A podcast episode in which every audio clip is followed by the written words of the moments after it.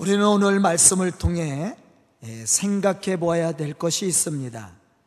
그것은 우리가 어떻게 영적인 믿음의 사람으로 거듭난 삶을 경험을 하고 하나님의 사람으로 온전하여 하나님의 선하신 뜻을 이루어 나갈 수 있을까 하는 문제입니다.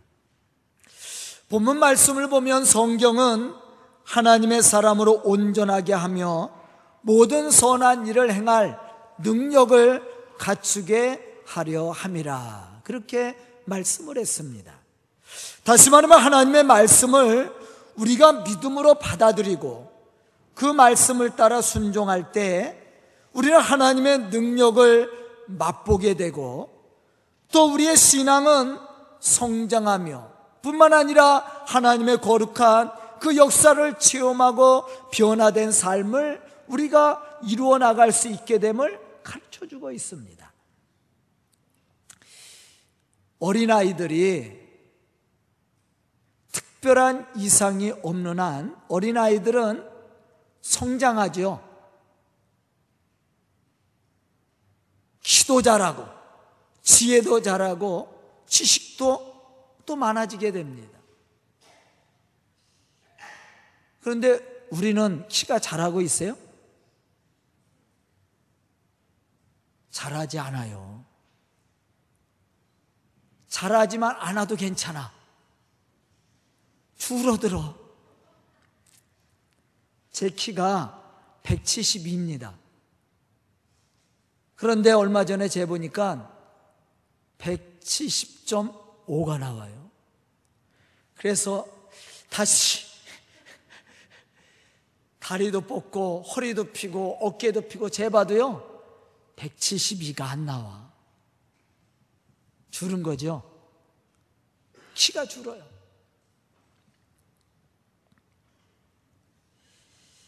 그렇지만 우리가 그 중에서도 특별히 아이들이 많이 자랄 때가 있습니다. 여러분들도 그렇게 자랐을 때가 있었습니다. 키가 많이 자랄 때 아이들이 쑥쑥 자란다고 그러죠. 하루가 다르게 자라요. 그때 보면 밥을 잘 먹어요? 아니면 못 먹습니까? 잘 먹어요. 먹고 나면 배가 고프대. 먹고 뒤돌아서도 배가 고파요. 그런데 먹기만 잘하는 것이 아니라 아, 소화도 얼마나 잘 시키는지 한참 잘할 때입니다. 저도 그랬어요. 제가 중학교 1학년 때는 키가 작았고 맨 앞에 앉았어요. 옛날에는 이렇게 키 순서대로 앉았잖아요. 근데 중3 때는 맨 뒤에 앉았어요. 이 3년 동안 한 40cm가 자란 거예요. 많이 자랐죠? 어? 제가 이게 중3 때 키예요. 그러니까 중3 때 키로는 그 당시에 제 나이는 작은 키가 아니야.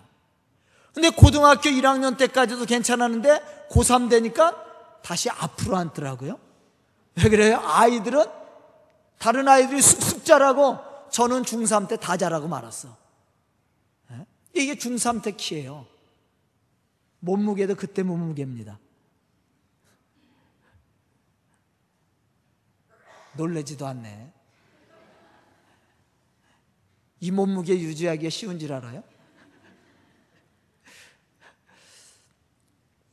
그런데 한참 그렇게 자랄 때는요, 먹어도, 먹어도 배가 고파. 그런데, 먹으면 탈이 나야 되는데, 소화도 얼마나 잘 되는지 몰라. 신앙도 마찬가지입니다. 우리의 영적 신앙이 자라려면, 말씀을 충분히 먹어야 돼. 그런데 말씀을 먹는 것으로 끝나는 것이 아니라 그 말씀이 우리에게 은혜가 돼 소화가 된단 말이에요.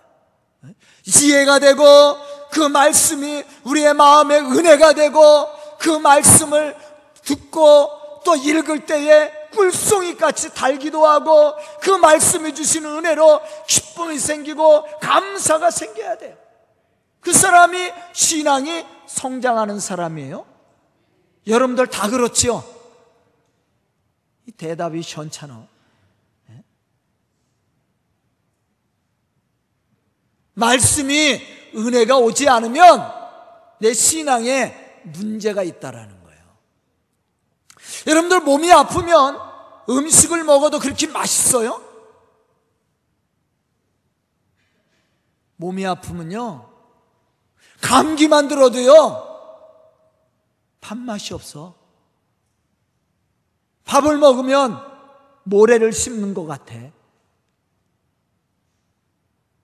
왜 그렇습니까?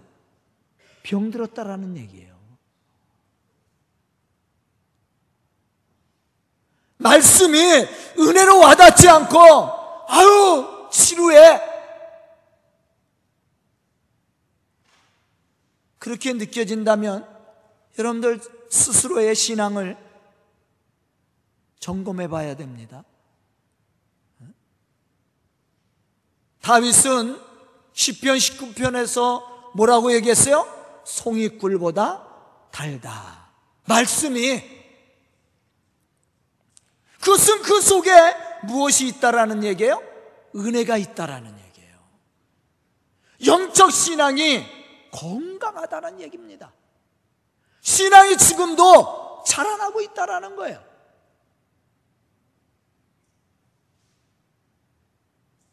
베드로전서 1장 23절에 보면 이렇게 말씀하고 있습니다. 너희가 거듭난 것은 썩어질 시로 된 것이 아니요 썩지 아니할 시로 된 것이니 살아 있고 항상 있는 하나님의 말씀으로 되었느니라. 우리가 거듭난 것은 다른 것으로 된 것이 아니라 말씀으로 되어 있다는 거예요. 즉 우리가 말씀을 믿음으로 받아들이고 말씀 가운데 살고자 할 때 우리는 그 안에서 거듭난 이런 삶을 사는 거예요. 뿐만 아니라 하나님이 주시는 능력 가운데 주의 복음의 사명을 감당해 나갈 수 있는 성숙한 그리스도인이 되는 거예요. 그런데 우리 속에 이러한 말씀의 은혜가 없다면 우리가 말씀을 통해서 거듭남, 새로 태어남, 이런 변화 역사가 일어나요? 일어나지 않아요.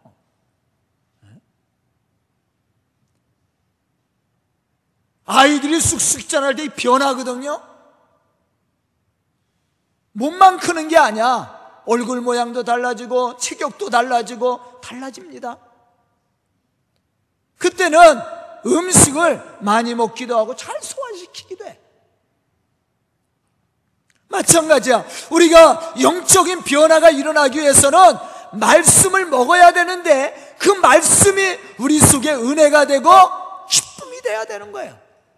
그래 우리의 삶 속에 영적인 변화, 여기서 얘기하는 거듭남의 사건이 일어나는 거예요. 우리가 거듭남은 썩어질 시로 된 것이 아니라 살아있고 항상 있는 하나님의 말씀으로 된다라고 분명히 우리에게 가르쳐 주고 있습니다.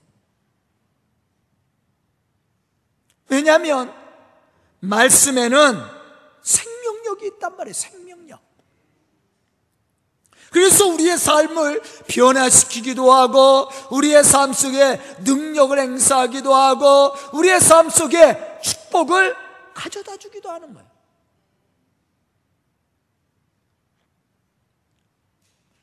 본문 말씀 속에서도 이러한 사실을 강조하고 있습니다. 하나님의 말씀은 살아있는 말씀으로 우리를 능히 구원에 이르는 지혜와 하나님의 사람으로 온전하게 살 수 있는 이러한 능력을 우리로 하여금 갖추게 한다 그랬어요. 무엇이? 말씀이. 시편 19편 7절에 보면 이렇게 말씀합니다. 여호와의 율법은 완전하여 영혼을 소성시키시며 여호와의 증거는 확실하여 우둔한 자를 지혜롭게 하느니라.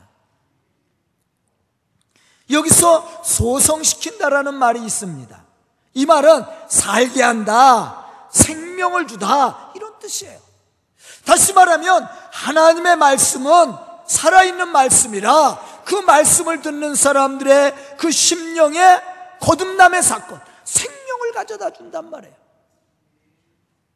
다시 말하면 활력을 찾아서 번성하게 한다라는 뜻이에요. 우리의 삶을 변화시켜서 우리의 믿음이 성장해서 하나님이 주시는 은혜 속에 살게 한다라는 거예요. 무엇이 하나님의 말씀이에요.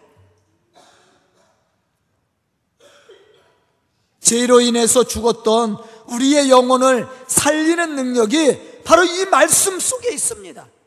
또한 그리스도인으로서 온전한 삶을 살 수 있도록 우리를 교훈도 하고 책망도 하고 바르게도 하고 유익하게도 해서 우리가 능히 하나님의 일을 감당해 나갈 수 있는 은혜를 우리에게 가져다 준다라는 거예요. 이것이 가능한 것은 하나님의 말씀은 살아있는 생명의 말씀이기 때문에 그렇습니다.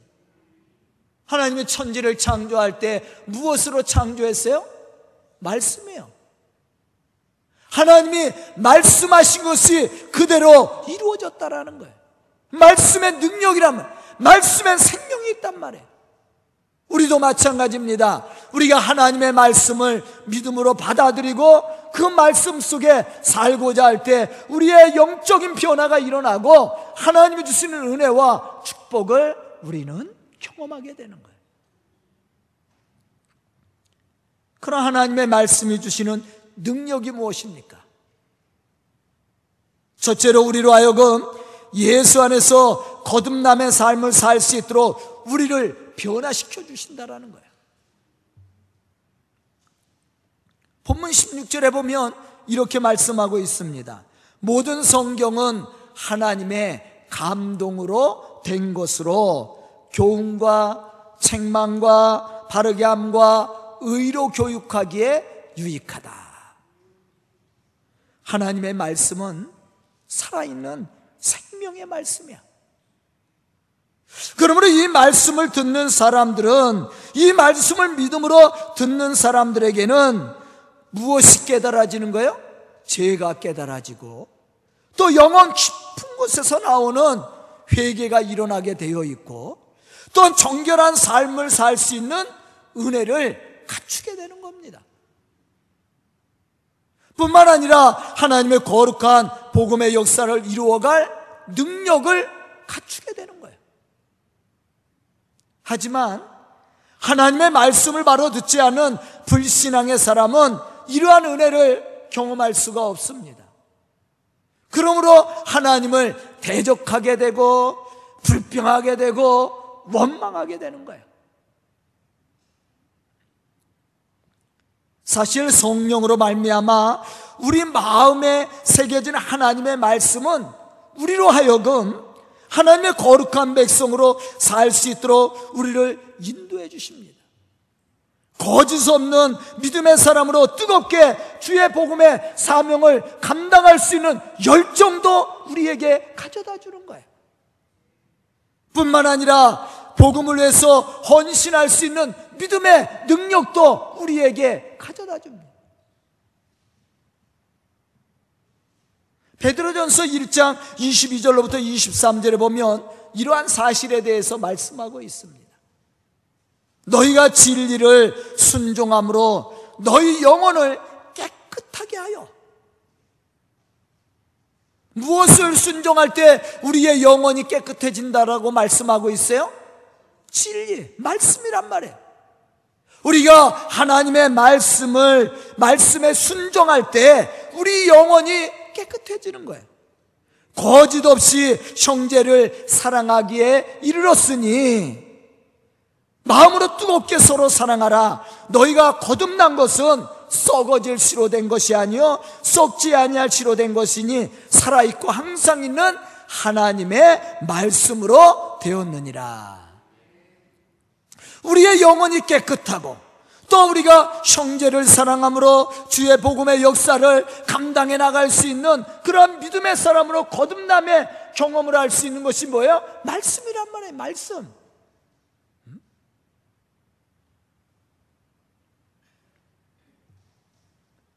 우리가 영적인 삶을 이루고 거듭난 성도로서 맡겨진 그리스의 사명을 온전히 감당해 나가기 위해서는 살아있고 항상 있는 하나님의 말씀으로 충만해야 되는 거예요. 충만.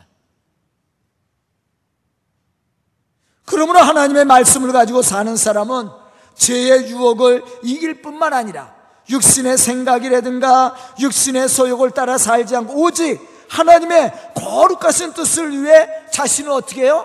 헌신하게 되고 또한 복음의 사명을 감당해 나갈 수 있는 능력을 갖추게 되는 거예요.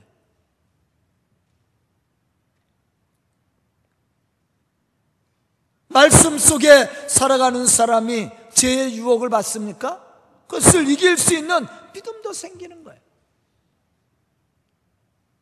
그분이 주시는 은혜 가운데 세상을 능히 이기며 하나님의 거룩한 이 복음의 역사를 감당해 나갈 수 있는 은혜를 얻게 되는 거죠.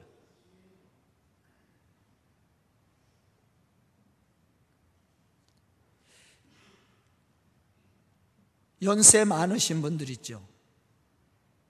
그런데 병이 들거나 아니면은 연세가 많아서 기력이 세할 때 그래도 음식을 드시면요.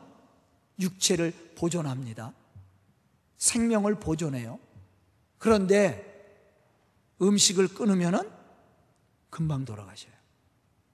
우리도 마찬가지예요. 우리 육체가 지금 보존되는 이유가 뭡니까? 음식을 먹기 때문에 그래요. 음식을 끊으면 육체는 죽습니다. 마찬가지예요. 우리 영적인 신앙이 살아나려면 어떻게 해야 돼요? 우리 영적인 신앙을 보존하려면 어떻게 해야 됩니까? 말씀을 먹어야죠. 영의 양식인 하나님의 말씀을 잘 먹어야 돼. 잘 먹을 뿐만 아니라 잘 소화를 시켜야 돼. 믿음으로. 그래야만 우리가 영적인 승리를 이룰 수 있고 하나님의 거룩한 이 역사를 감당해 나갈 수 있게 되는 거예요. 저는 오늘 말씀을 듣는 우리 성도들이 이러한 믿음의 사람들, 주의 말씀을 붙들고 주의 거룩한 역사를 이루어가는 그런 믿음의 성도들이 다 될 수 있기를 주님의 이름으로 축원합니다. 두 번째는 말씀은 우리로 하여금 기쁨의 삶을 누릴 수 있는 감동을 가져다 줍니다. 왜냐하면 말씀을 믿고 사는 사람은 하나님 앞에 정직하고 진실한 삶을 살게 되므로 하나님 앞에 담대히 나갈 수 있고 하나님이 허락하시는 은혜와 그 축복을 풍성히 받고 누리기 때문이라는 것이죠.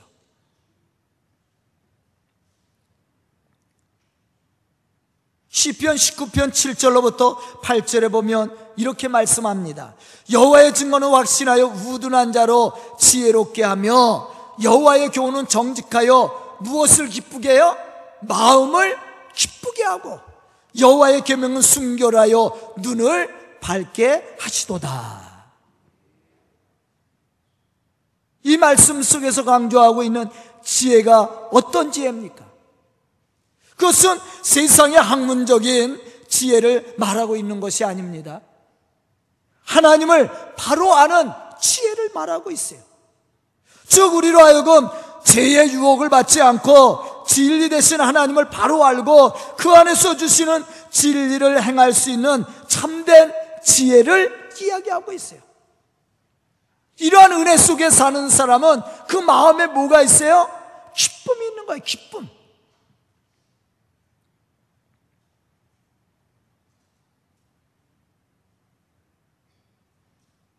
예배가 기쁘죠? 설교 듣는 시간이 기쁘죠? 아니, 솔직하게 얘기해. 그냥 아멘 하지 말고. 아, 그런데 왜 저녁 예배 안 나와요? 말씀이 은혜가 있다면요. 왜 수요 예배 안 나와?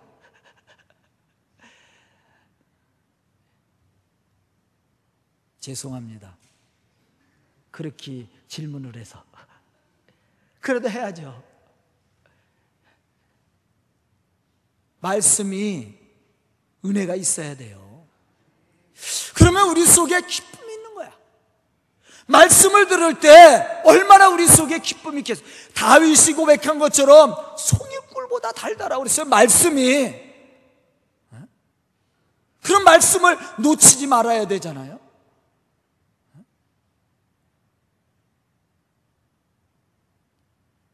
여호와의 교훈은 정직해서 우리의 마음을 어떻게 한다고 그랬어요? 기쁘게 한다 그랬어요. 기쁘게. 왜 그렇습니까? 말씀은 살아있는 말씀이에요. 그 말씀이 우리 속에 믿음으로 받아들일 때 그 말씀이 우리 속에 뭐예요? 역사한단 말이에요. 또 우리가 말씀을 믿고 따를 때 그 말씀의 축복을 우리가 또 받게 되는 거예요. 시편 119편 111절에 보면 시편 기자는 이렇게 고백하고 있습니다. 주의 증거들로 내가 영원히 나의 기업을 삼아 싸우니 이는 내 마음의 즐거움이 됨이니라. 여기서 주의 증거들로 영원히 나의 기업으로 삼았다라는 말은 주의 말씀을 최고의 재산으로 삼았다라는 거예요. 우리 성도들은 무엇을 최고의 재산으로 삼아요? 집? 자동차? 어떤 것이 더 최고의 재산이에요? 대답들을 안 하시네. 여기서 주의 증거들로 영원한 기업을 삼았다라는 것은 하나님의 말씀을 최고의 재산으로 삼았다라는 얘기예요. 또 내 마음의 즐거움이 되었다라는 말은 지금 내 삶 속에 고난이 찾아왔지만 말씀을 통해 위로를 받고 기쁨을 얻게 되었다라는 얘기예요. 그러면 하나님의 말씀을 마음속에 새기고 사는 사람은 말씀 안에 사는 믿음의 사람은 세상의 그 어떠한 것보다도 귀중한 것을 그 마음속에 소유하고 사는 사람이야. 그런데 그 말씀을 소유하고 사는데 그 말씀이 우리 속에 가만히 있습니까? 이 말씀은 살아있는데 이 말씀이 살아서 우리 속에 역사하는데 우리가 믿는 것만큼 이 말씀이 우리 속에 역사함으로 우리에게 은혜를 가져다 주고 축복을 가져다 주는 거예요. 그래서 말씀을 따라 사는 사람은 말씀의 기쁨을 얻는 겁니다. 왜? 말씀을 통해서 역사하실 하나님의 축복이 기대되기 때문에 또한 그러한 은혜를 체험하기 때문에 그렇습니다.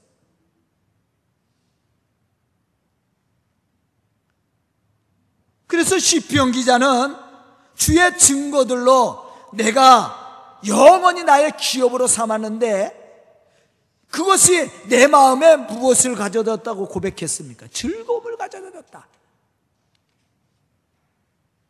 말씀이 우리 속에 이루어지고 성취하는 그 체험을 하면요. 야, 기가 막힌 일이야. 우리 그런 소리 하죠. 고기도 먹어본 사람이 먹는다고. 어? 안 먹던 사람이 먹으면요, 탈나요. 설사하고. 기도도 기도의 응답을 받은 사람이 기도하는 겁니다.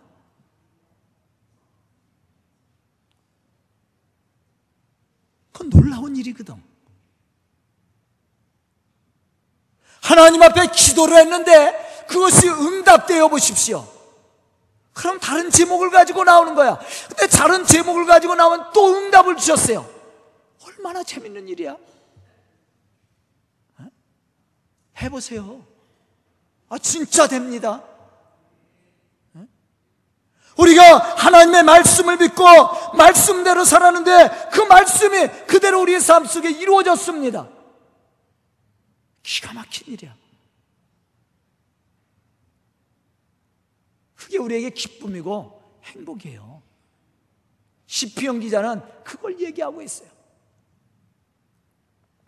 이러한 사람은요, 고난이 찾아와도 그것을 두려워하지 않습니다. 왜냐하면 그는 하나님의 살아있는 말씀을 가지고 생명력 넘치는 삶을 살고 있기 때문에 또 그 말씀 속에 역사하실 하나님의 축복이 기대되기 때문에 에레미야 15장 16절에 보면 에레미야 선자는 이렇게 고백합니다. 만군의 하나님 여호와여 나는 주의 이름으로 일컬음을 받은 자라. 내가 주의 말씀을 얻어먹었사오니 주의 말씀은 내게 기쁨과 내 마음의 즐거움이니라. 내가 주의 말씀을 얻어먹었사오니 주의 말씀은 내 마음의 기쁨과 즐거움이 되었다. 그렇게 이야기하고 있습니다 아니 말씀이 이루어지지도 않았는데 마음에 기쁨이 생기고 즐거움이 생겨요 이 고백 속에서는 하나님의 말씀을 믿고 따라갔더니 그 말씀이 그대로 이루어졌다라는 얘기예요. 그래서 주의 말씀이 내 마음에 기쁨이요, 즐거움이요, 그렇게 고백한 거예요. 아브라함이 어떻게 복을 받았어요? 하나님의 말씀을 따라감으로. 노아가 어떻게 고백합니까? 하나님의 말씀을 준행하였다. 그래서 하나님의 말씀을 따라갔더니 구원을 체험했습니다. 세상이 단물로 심판받을 때 노아의 여덟 식구가 구원을 받았어요. 얼마나 놀라운 사실이에요. 그러니 말씀대로 살지 않을 수가 없는 거죠. 또 말씀을 따라갈 때 그 마음에 기쁨이 생길 수밖에 없는 거예요. 에레미야도 마찬가지입니다. 하나님의 말씀을 묵상하고 그 맛을 음미해 보면 꿀보다도 단 것을 우리가 느끼게 됩니다. 왜냐하면 하나님의 말씀 속에는 참된 생명이 있고 구원의 축복이 있고 우리 심령을 새롭게 변화시키는 능력이 있기 때문에 그렇습니다. 또한 하나님의 말씀 속에는 우리의 심령을 기쁘게 하는 은혜와 축복과 만족을 우리에게 가져다 준다라는 거예요. 그러므로 하나님의 말씀을 듣고 행하는 자에게는 마음에 무엇이 있는 겁니까? 기쁨이 있는 거예요. 기쁨의 충만함을 누리는 겁니다. 오늘 본문 말씀 속에서 보면 모든 성경은 하나님의 무엇으로 됐다라고 그랬어요? 감동으로 됐다라고 그랬어요. 그래서 하나님의 말씀을 믿고 사는 사람은 하나님이 주시는 감동 속에 사는 거예요. 은혜 속에 사는 겁니다. 그래서 마음이 기쁘고 즐거운 거야. 저는 오늘 말씀을 듣는 우리 성도들이 이와 같은 기쁨을 누릴 수 있는 그런 믿음의 성도들이 될 수 있기를 주님의 이름으로 축원합니다. 세 번째 말씀을 듣고 그 말씀을 지켜 행하는 사람은 생명력 있는 믿음의 삶을 사는 사람입니다. 왜냐하면 말씀을 믿음으로 받아들이고 그 말씀을 따라 사는 사람은 하나님의 구원을 체험하고 그 구원의 역사를 이루어가는 능력을 갖추는 사람이기 때문에 그래요. 본문 15절에 보면 이렇게 말씀하고 있습니다. 또 어려서부터 성경을 알았나니 성경은 능히 너로 하여금 그리스도 예수 안에 있는 믿음으로 말미암아 구원에 이르는 지혜를 있게 하느니라. 말씀이 구원에 이르는 지혜를 가져다 줘요. 사람의 마음을 변화시키고 우리의 삶 속에 능력을 주신다라는 얘기. 사도 베드로가 오순절 성령의 은혜를 받고 하나님의 말씀이 깨달아졌을 때 그는 세상을 향해 담대히 복음을 전하기 시작했습니다. 그런데 놀라운 것은 그가 복음의 말씀을 전할 때 수천 명씩 회개하고 돌아왔다라는 거예요. 그런 이런 역사가 일어날 수 있던 있었던 힘의 근원이 무엇입니까? 그것이 바로 말씀의 힘이에요. 하나님의 말씀을 믿음으로 듣고 그 살아있는 하나님의 말씀을 담대히 세상을 향해 전했을 때 그 말씀은 능력이 되어 사람들의 마음을 변화시켰습니다.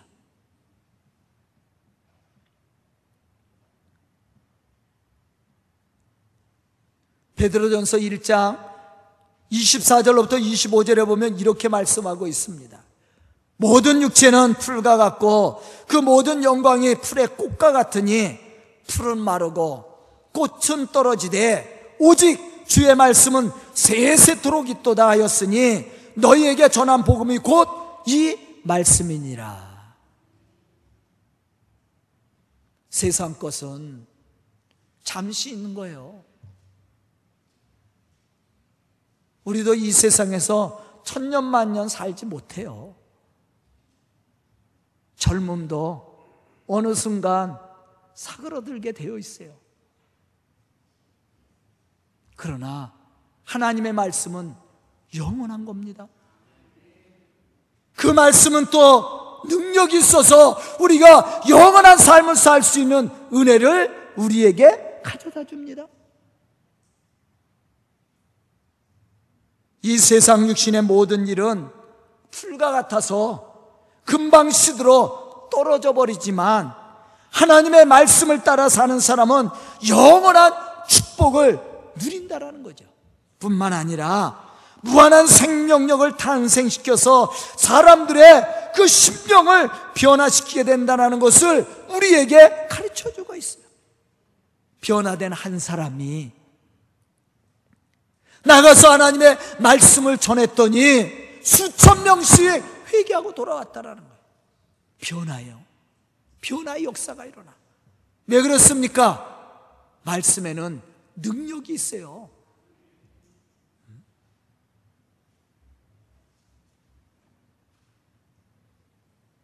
즉 하나님의 말씀은 우리가 상상하지 못하는 무한한 생명력을 지니고 있습니다. 그렇기 때문에 그 말씀 가운데 사는 사람에게는 영적인 생명력이 날마다 솟아나며 솟아나며 또한 성장해서 넘치는 열매를 맺게 되어 있어요. 봄이면 농부들이 씨를 뿌리잖아요. 밭에. 논에.